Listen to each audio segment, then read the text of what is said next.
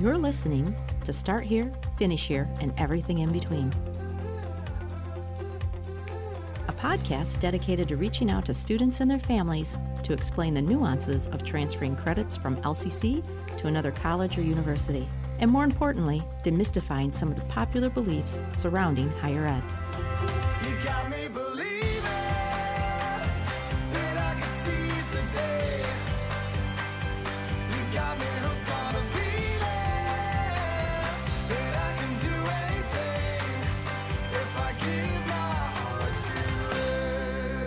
On today's podcast, we will be focusing on college affordability and the many resources students can utilize to complete their education and fulfill their career goals. My guest is Ryan Fewins-Bliss. He is the executive director of the Michigan College Access Network. Ryan has worked in education and the nonprofit field for more than 15 years, serving in K 12, higher education, and community organizations. He is active in his community and around the state and is committed to public service and education access. Ryan, welcome to the show. Thanks for having me. So happy to be here. Well, we're going to pick your brain here about all the resources that students have available to them. One of the first things I wanted to talk about was the conversation about affordability and in what ways um, are all the headlines sort of damaging students pursuing their educational goals? Well, I'm so glad you started with this. We often talk at MCAN about adults who give bad advice. And, and in that uh, bucket, I would include media talking heads. So if you turn on, you know, any given cable station at any time of the day, you are likely to see someone talking about college is too expensive, college is not affordable, you'll end up with a million dollars in debt, there's no return on investment, you know, the time of college has come to an end. All of which is uh, hogwash. the data says the exact opposite. So, what we see is that students, especially low income students who already are fearing affordability, students of color, first generation college going students, students who are by large numbers not on sort of a college path right now or don't believe they are they hear those folks saying that and they think college isn't for me. There's no way i could pay for college. And so it really depresses any sort of fire inside them them or their family that this is possible. And then all the messages from their school counselor all their messages from you know their local community college all their messages from us at mcan that say like you can go to college, you can afford college, college is for you, they're sort of numb to because they've already heard sort of, you know, the real deal on the media saying college is not for them.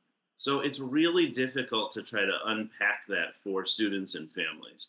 Absolutely. It's kind of hard to now like fight that negative. Can you share your insights on President Biden's student relief plan and the Michigan Achievement Scholarship? Yeah, the uh, student loan relief plan, if the court system lets that go through, is great.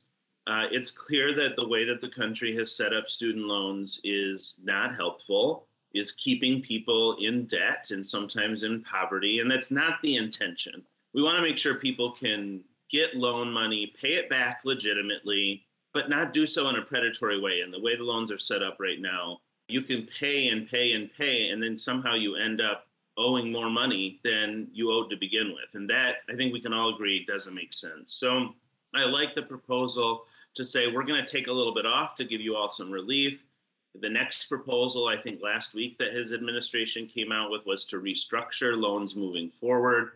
I think those are really great. But to your previous question, all of the talk about everyone's going to end up with tons of money in loans and no one can pay it back. That has sort of reinforced this media message to students and families that college isn't affordable. And it's so not affordable that now we have to offer loan relief on the back end. So while it's good for loan holders and families and the economy in general, it is also reinforcing that message that college is too expensive.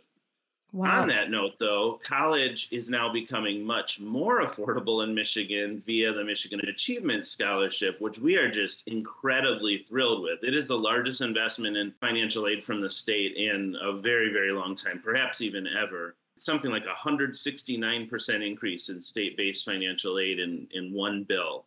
So we're thrilled about that. Suddenly, people will now have a pathway to community college, to tribal college, to independent colleges, to the public universities, whatever is the best match and fit for them, so they can take that money to that institution. So it's hard to tell you in words how thrilled we are about this. This is a big darn deal. We're trying to make sure students and families know this is happening, and this is going to happen starting in class of 2023 and then beyond. So the class of 24 and 25 and beyond will also have access to this.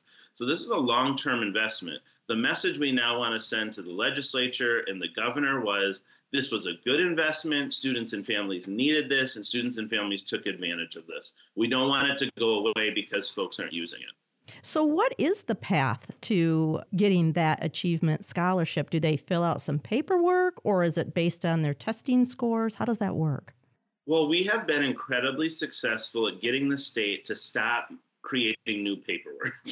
Nobody likes paperwork. People don't like to fill it out. The state doesn't like to process it. So let's get rid of that. So the state in in a wise move when they passed this bill said we're not creating a separate application for the Michigan Achievement Scholarship.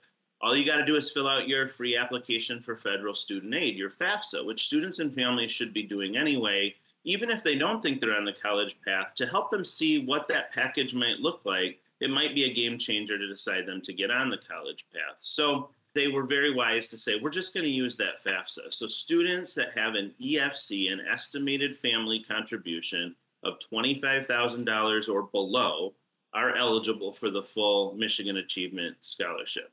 There is a portion of that that comes first, that is sort of a minimum amount that everybody will get.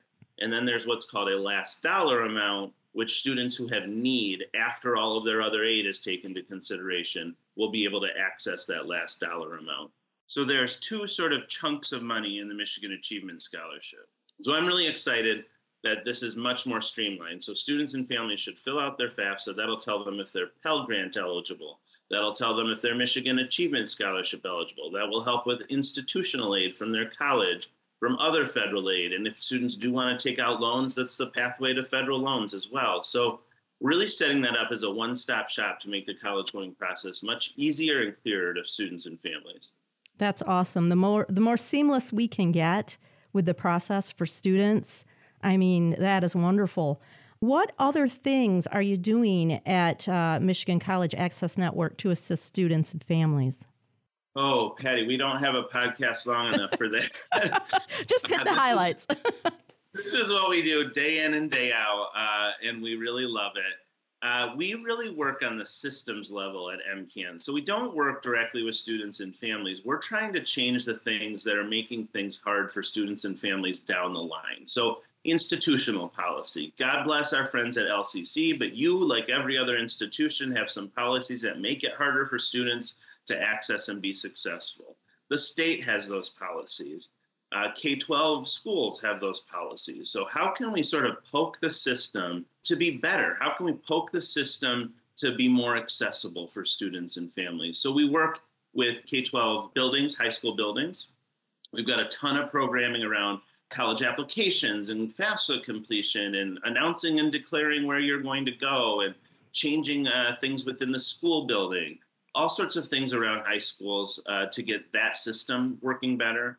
We have a community mobilization department that works on the community system. So, how do people who aren't in a K 12 school or a higher education institution, how can they help students and families go? How can we as a community make sure we're supporting our students, our children to be able to access college and hopefully come back to the community and invest in the economy locally? Uh, so we've got local college access networks all over the state that help do that. We've got other alliances that we pull together. We do about a million dollars in grant making out to local communities and local organizations to help them do things like that. We also have a service strategy department, and that's where we're using funding from AmeriCorps and other sources to help put boots on the ground in communities to help students. We know, and this is true of almost all things with youth, that a caring adult in their life makes a difference. Uh, and it certainly is true of education. So, whether that's a teacher, a school counselor, certainly we hope parents fit into that uh, bucket. We are putting folks in high schools, college advisors, to be one more caring adult to help students do these things. We're putting college completion coaches on community and tribal college campuses to be one more caring adult to help them, even once they go to college, be able to persist and finish and actually get a certificate or degree. So, trying to use volunteerism as a strategy to help students go to college. And then in the next three years, in our new strategic plan, we'll be working more with student success. So, once we get all these kids to college, how do we make sure they finish? We'll be working with adult students, uh, which is relatively new for us and we'll be working with aligning the workforce to make sure K 12, higher ed, and the workforce are all aligned. So I know that was a laundry list and too much to list, but those are the systems that we're poking on to do better for students because ultimately what we have is not a student problem in our country and in our state. We have a systems problem. We are not a friendly system to students and families to be able to access higher education. So we got to stop trying to change them and start trying to change us. You know, I'm so glad you brought that up because I was thinking that as you were talking that so many states around the country are what we call system states. So if a student goes to junior college, their associate degree and whatnot is accepted at the four year school. And since Michigan is not what we call a system state, it's kind of like ad hoc, right? It's like the Wild West. You just kind of, you don't, depends on where you plan on going.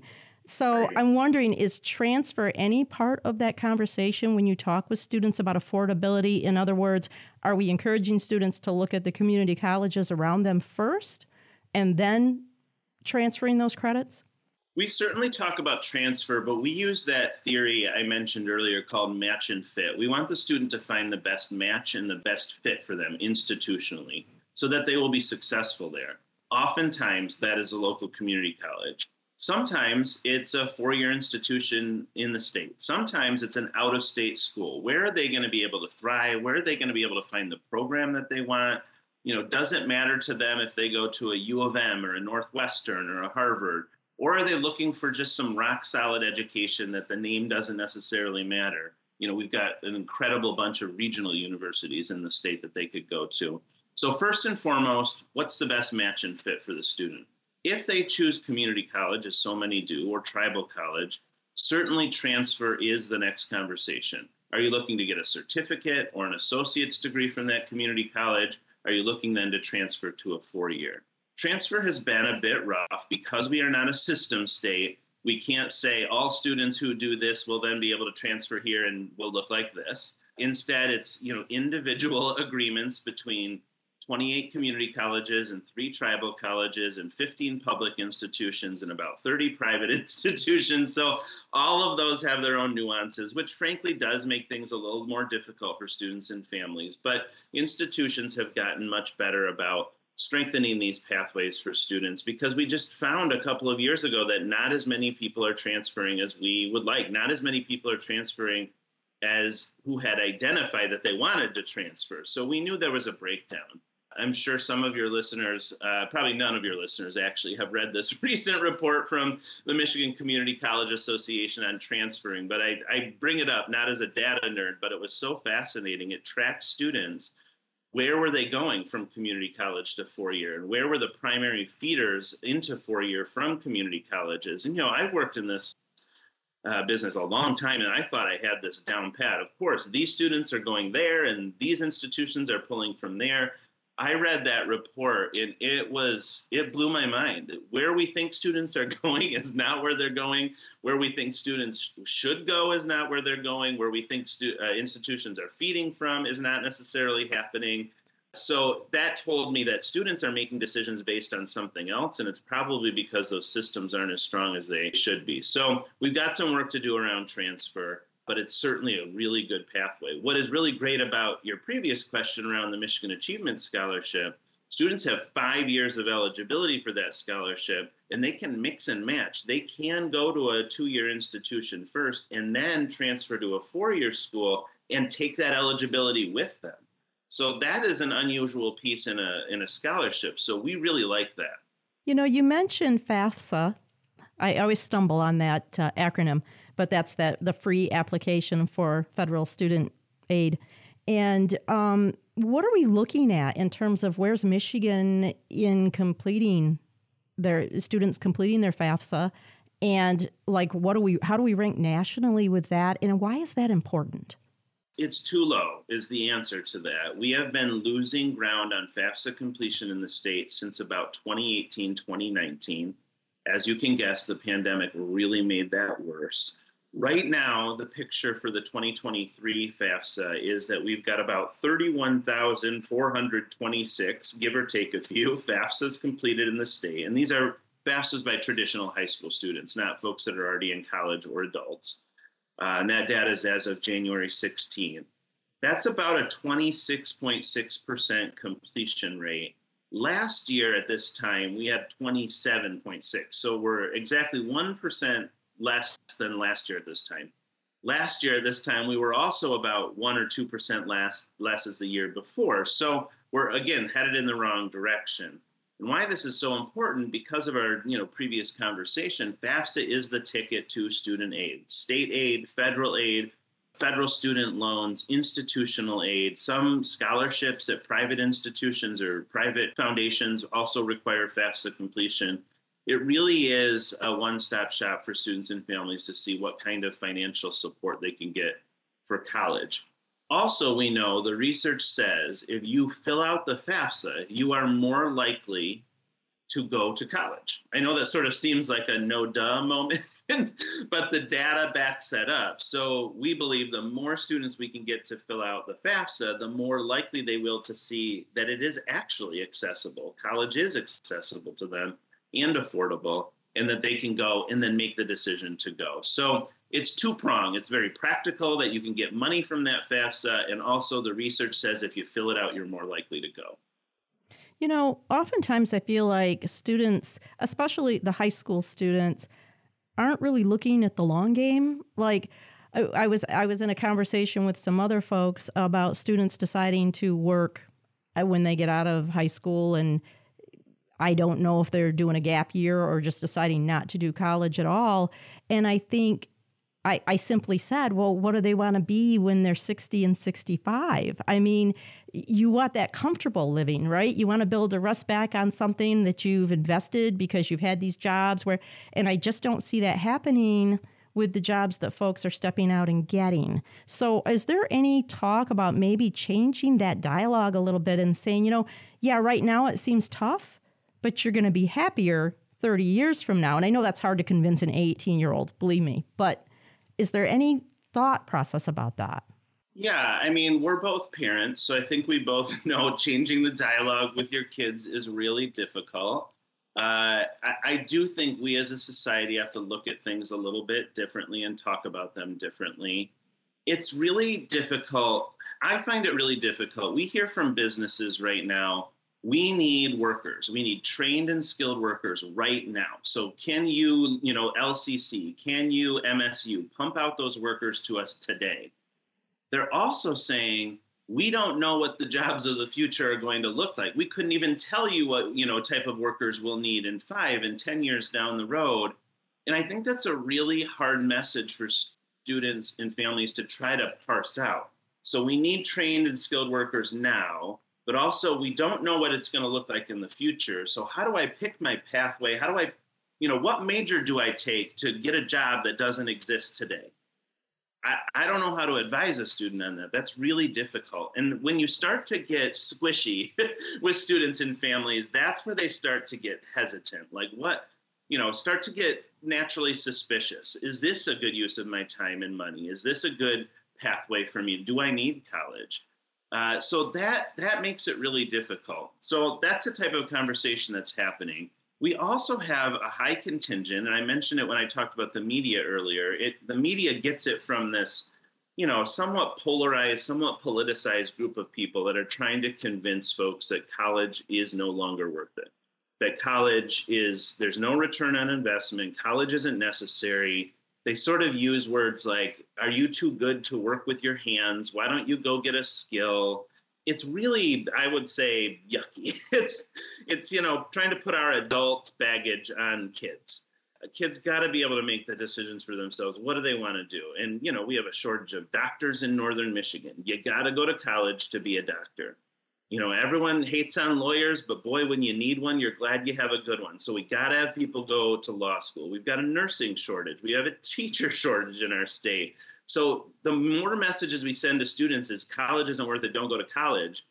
I'm not going to be able to get a doctor's appointment. I'm not going to be able to be cared for at the hospital. My kids aren't going to get a good education because there isn't enough teachers. Those are real problems that face us that we have to be more honest about. So we've got to really give better advice to students about the power of college, the need of college, the pathway that they can take.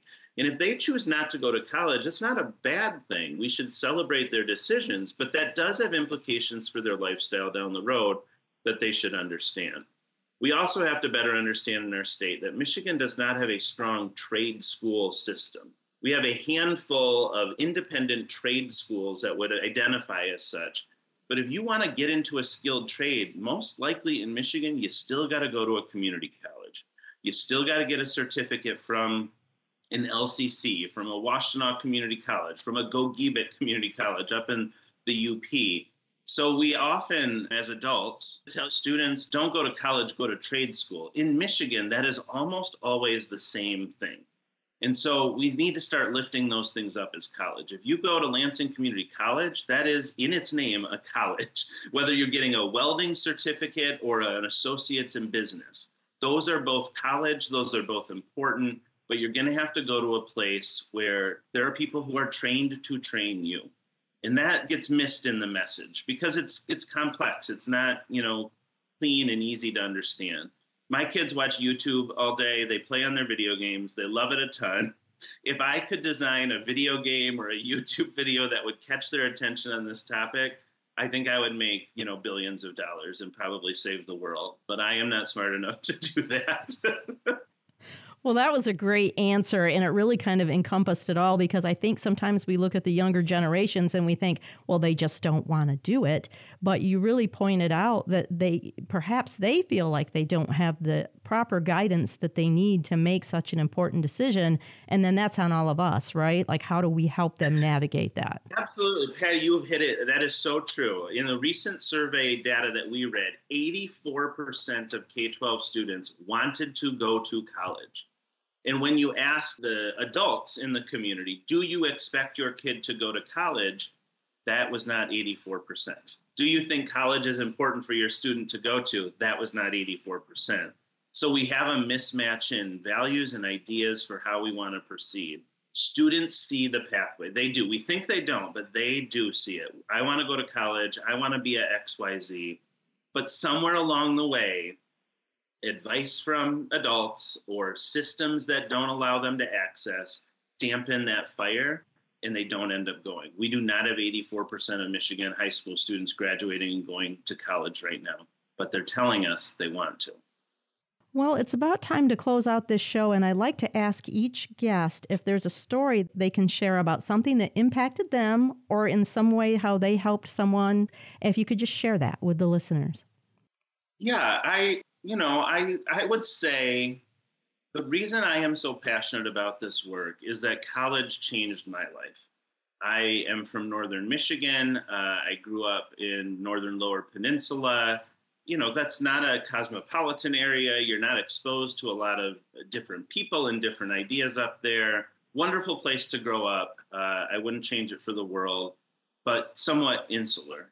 I went to Central Michigan University and it it just changed my life. It opened up uh, leadership skills inside me. It made clear what my career pathway should be. I made the best friends that I have uh, had in my entire life that I'm still best friends with now. I met mentors and staff members, community members, and faculty members that I still call for, uh, you know, as a 40 plus year old man for advice to this day. College was just a game changer for me. And, you know, I'm a white male from northern Michigan. So if college can change my life, someone who already lives in a lot of privilege, imagine what college can do for women and people of color and other minorities who don't have as much access to these resources. So we've got to make sure that we make college more accessible uh, more traversable, more understandable, so that more people can have life changing experiences and figure out what they want to do with their life, like I was able to do so many years ago. Well, you know, I can just hear it in your voice and in the passion that you give this whole topic. So, and we could talk for hours, I'm sure. I'm yes. so I, I'm so thankful that you came on the show today to talk about all this, and hopefully, we've helped somebody else, you know, make some decisions or maybe change the the way they're talking to students. So, I think that's I a big so. piece. Yes. College is for them. College is attainable. College is for everyone. Go to college. I promise you, it'll be worth it. Great message. Thank you so much for your time today. Really appreciate Thank it. You. You've been listening to Start Here, Finish Here, and everything in between at Lansing Community College.